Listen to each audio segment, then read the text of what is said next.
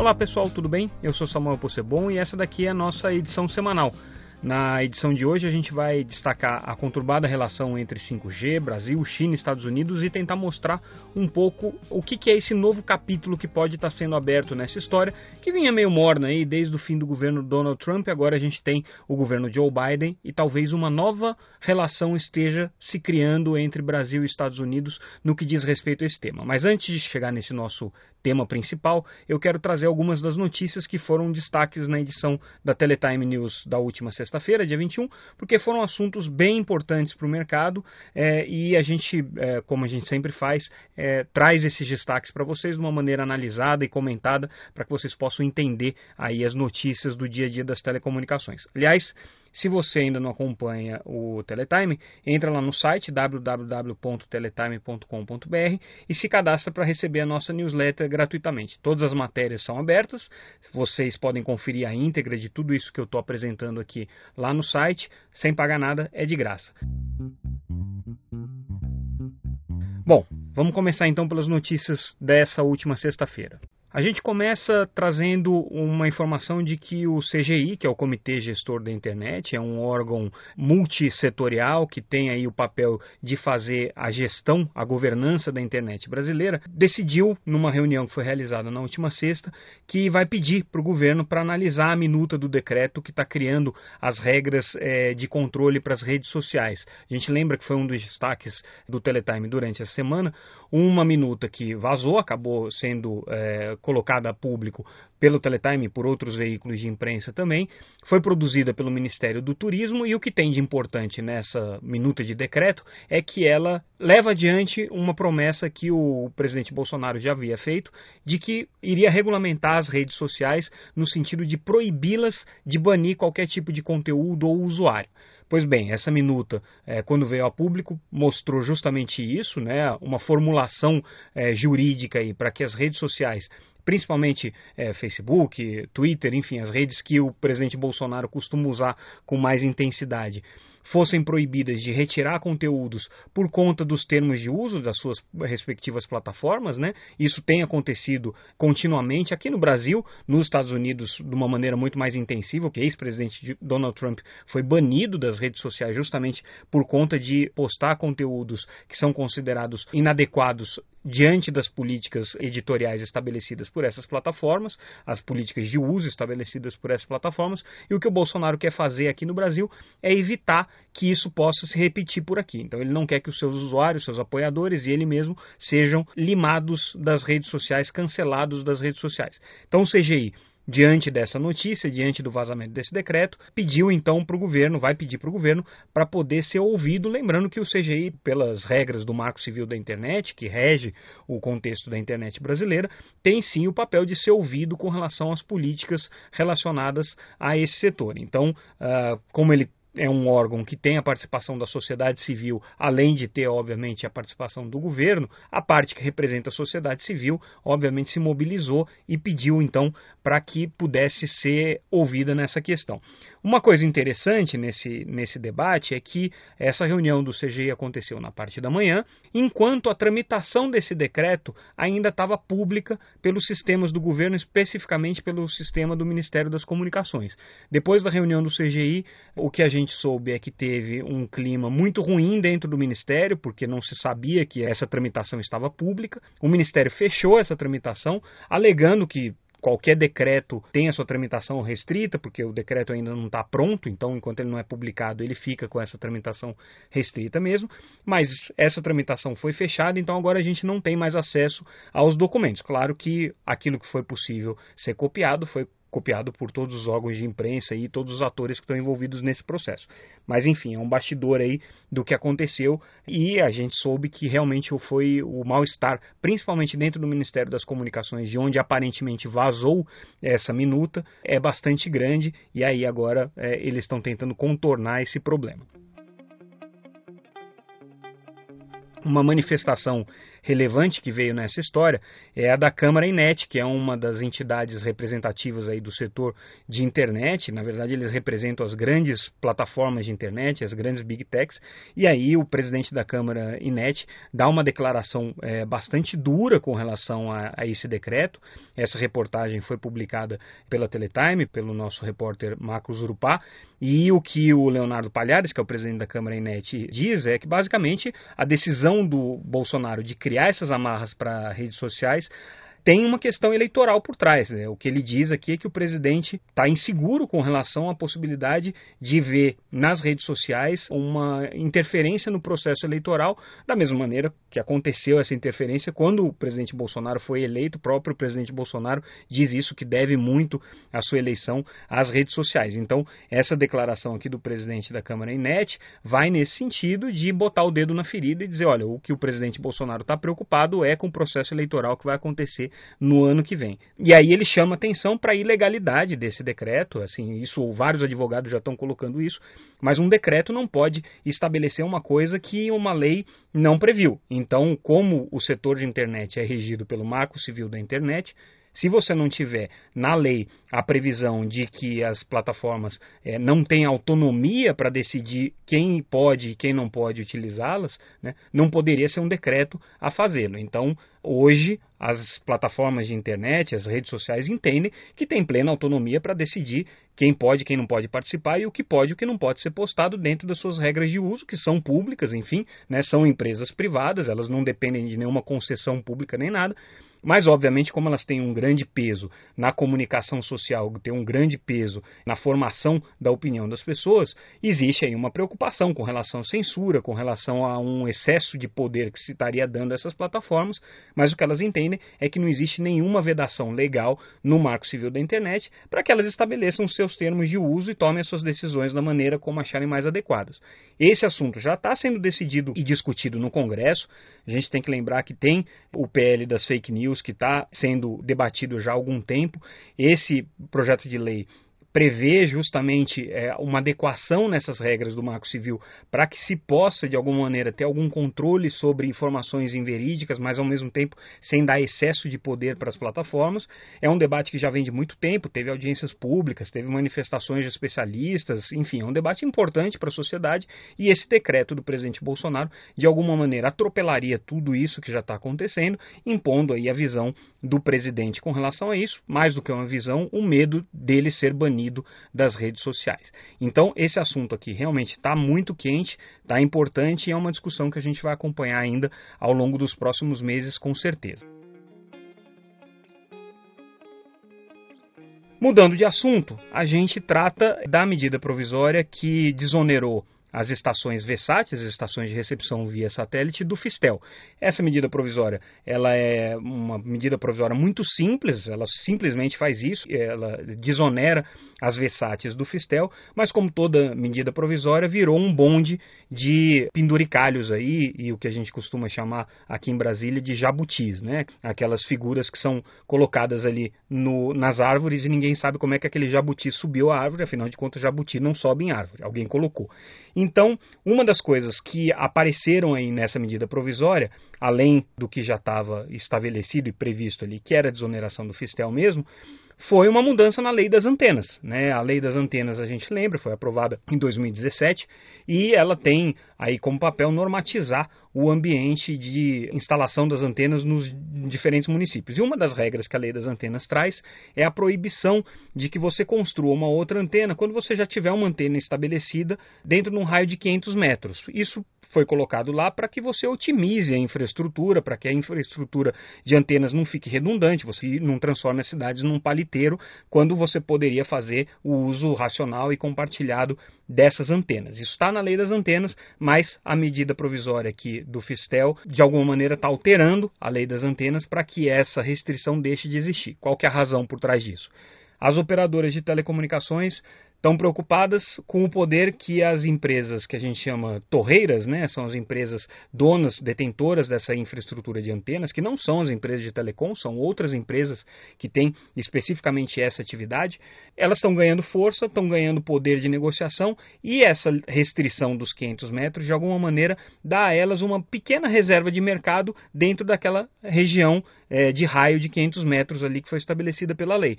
Isso faz com que as operadoras de telecomunicações não tenham muita escolha. Quando vão colocar uma antena, tem que se render ao preço que a torreira está cobrando naquele ponto específico e nos 500 metros ali que perfazem o raio é, determinado pela lei. Então, caindo essa restrição na lei das antenas, as operadoras de telecomunicações ganham mais poder de barganha, só que aí se arrisca também você ter uma ocupação desordenada do espaço urbano. Isso aí é complicado, a própria Anatel tem estimulado muito na regulamentação a instalação de torres compartilhadas, de estrutura compartilhada, isso aqui vai um pouco no sentido contrário. Outro penduricalho importante que apareceu aí na, na MP do Fistel foi uma mudança na lei do SEAC, que é a lei que rege o mercado de TV por assinatura. E basicamente o que está se criando ali para o SEAC é uma nova obrigação para as operadoras que hoje atuam no setor de TV a cabo ou no setor de TV por assinatura. O que, que é essa nova obrigação? Hoje, as operadoras é, de TV por assinatura são obrigadas a levar o sinal das geradoras locais. Então, se você está operando numa cidade e ali existem cinco geradoras, você é obrigado a levar essas cinco geradoras no line-up da sua oferta de TV a cabo ou, no caso do DTH, na oferta de DTH. O que, que acontece? Com a migração da TV analógica para digital, essas geradoras passaram a ter um outro atributo também definido em lei, que é a possibilidade de negociar os sinais. Então, elas podem querer vender o sinal para operadoras de TV a cabo, como se fosse uma programadora normal, se a operadora de TV a cabo não quiser pagar por isso, não achar que aquilo tem interesse comercial, aí sim o radiodifusor tem o direito de pedir a distribuição gratuita desse seu sinal para os assinantes de TV por assinatura.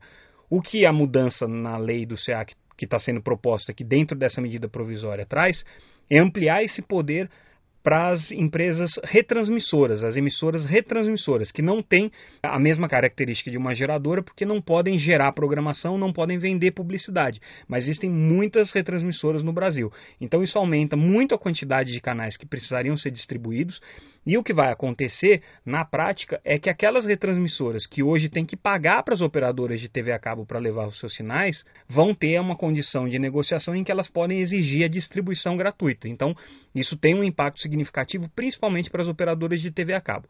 Lá na matéria a gente explica um pouco mais de detalhe essa, essa mudança na lei mas também é uma mudança que vai no sentido contrário àquilo que a Anatel tem defendido, que é uma desoneração regulatória, um alívio da carga regulatória no setor de TV a cabo e de DTH, ou seja, no setor de TV por assinatura, para que a TV por assinatura regulada possa ser mais competitiva com relação aos serviços prestados pela internet, que hoje não tem nenhum tipo de regulação e estão, obviamente, tomando espaço, por isso que o mercado de TV por assinatura vem perdendo base aí há vários anos.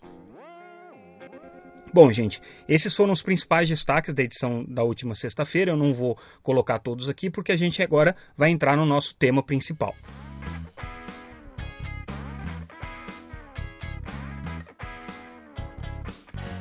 E como eu dizia no começo do nosso programa, né, as relações entre Brasil e Estados Unidos podem estar ganhando um novo capítulo de aproximação. E o elemento que a gente identifica como catalisador dessa aproximação, ao que tudo indica, é o 5G.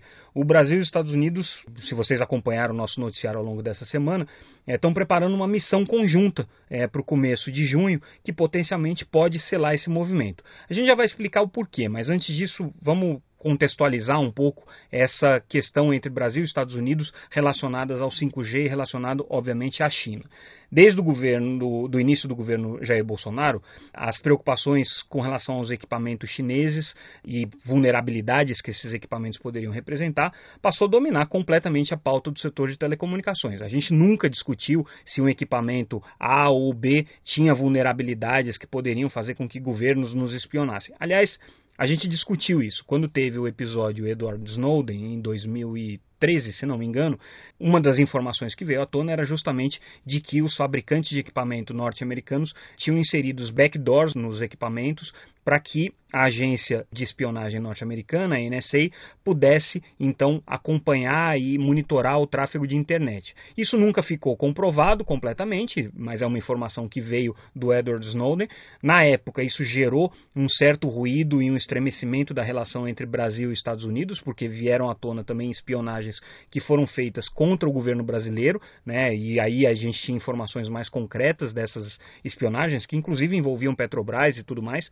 E isso aí, inclusive, acelerou a aprovação do Marco Civil da Internet. Foi um, um episódio importante ali que fez com que o processo de regulamentação desse ambiente da internet viesse à tona.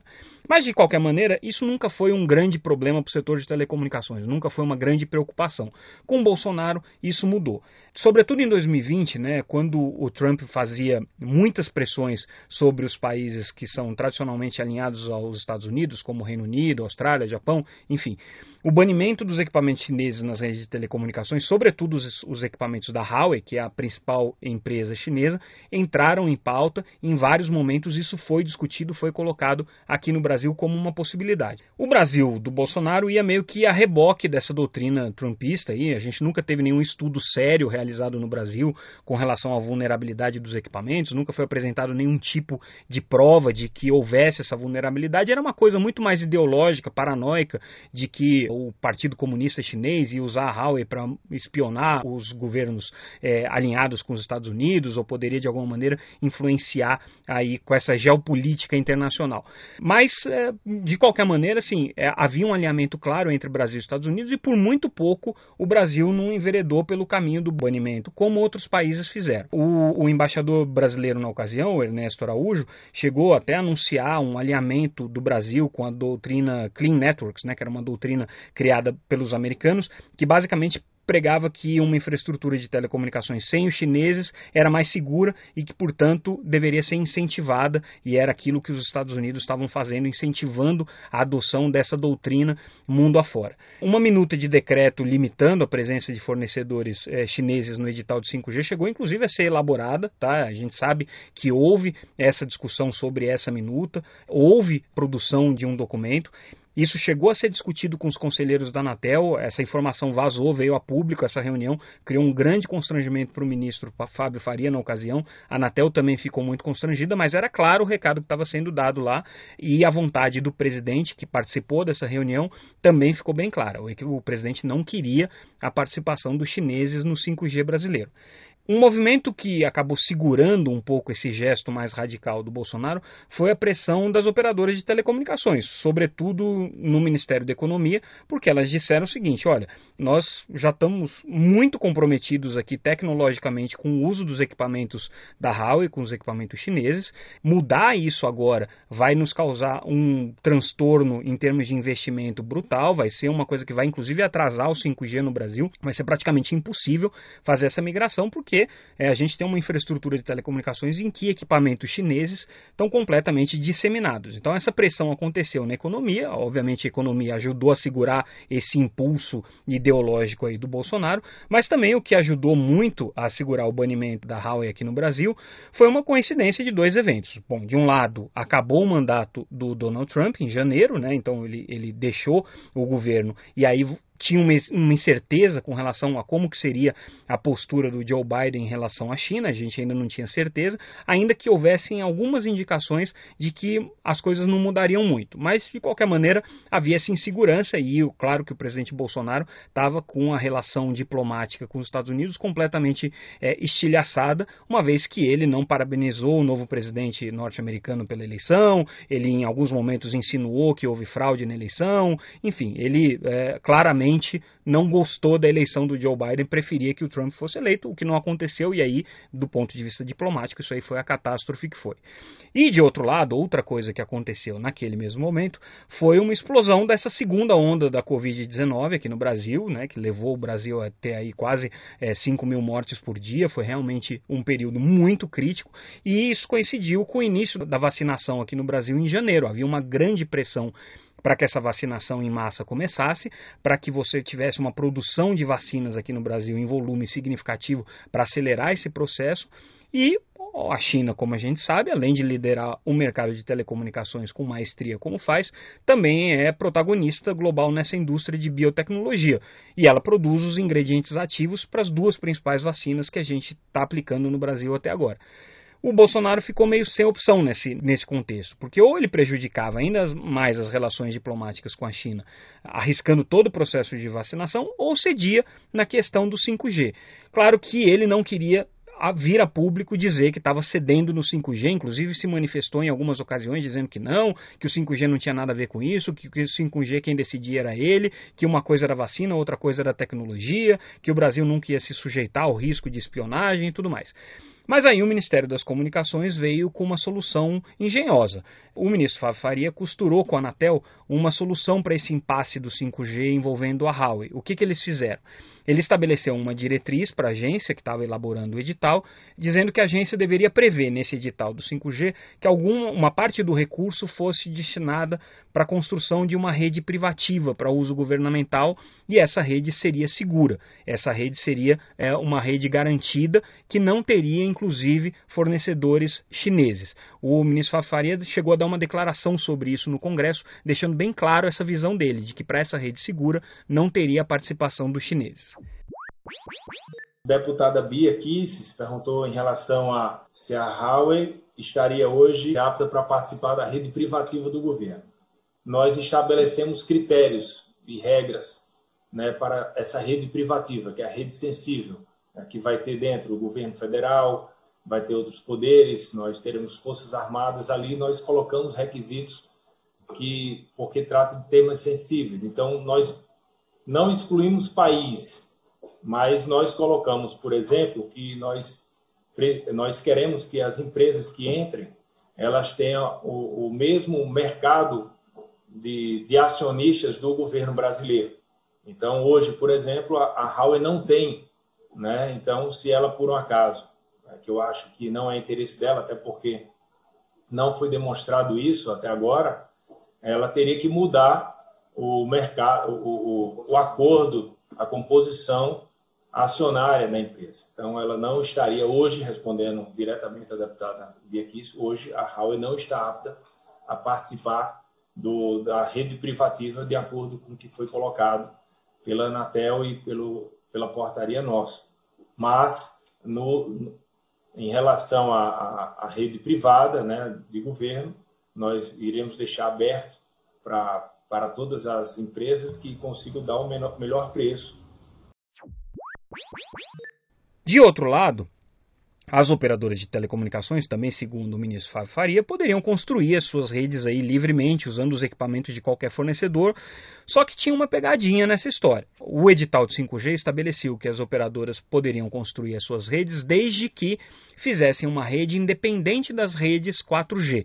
Isso, em termos técnicos, significa que as operadoras deveriam adotar o que a gente chama de redes standalone, ou seja, rede 5G que não tem nenhuma vinculação com a rede de 4G. É como se você começasse essa rede do zero em todos os sistemas, toda a infraestrutura necessária para essa rede.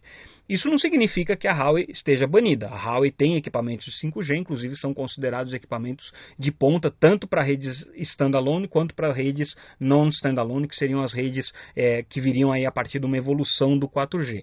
Mas o fato de você obrigar as operadoras a criarem uma rede independente só para o 5G é, foi visto como uma maneira de que possivelmente num lampejo do Bolsonaro, numa loucura qualquer de banir a China, ficaria mais fácil de você obrigar as operadoras a retirarem os equipamentos é, chineses dos seus planejamentos tecnológicos. Bom, as coisas se acalmaram, é, o ministro fez inclusive uma missão internacional, foi uma chamada missão 5G, em que ele foi para a Europa visitar os principais fornecedores ali na Europa.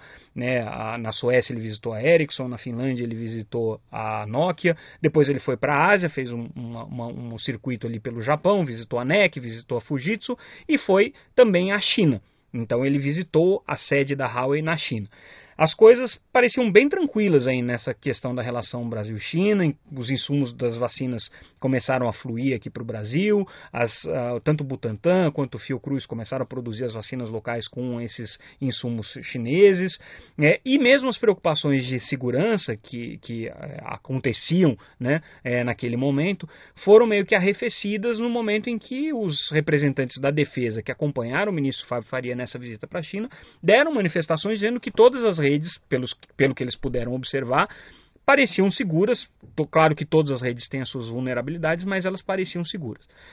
Curiosamente, desde então, o ministro Fábio Faria parou de citar é, nas suas redes sociais, em que ele é bastante ativo, os encontros que ele tem feito com a Huawei. A gente sabe que ele se encontrou com executivos da Huawei, mas esses encontros nunca foram noticiados ou postados nas redes sociais.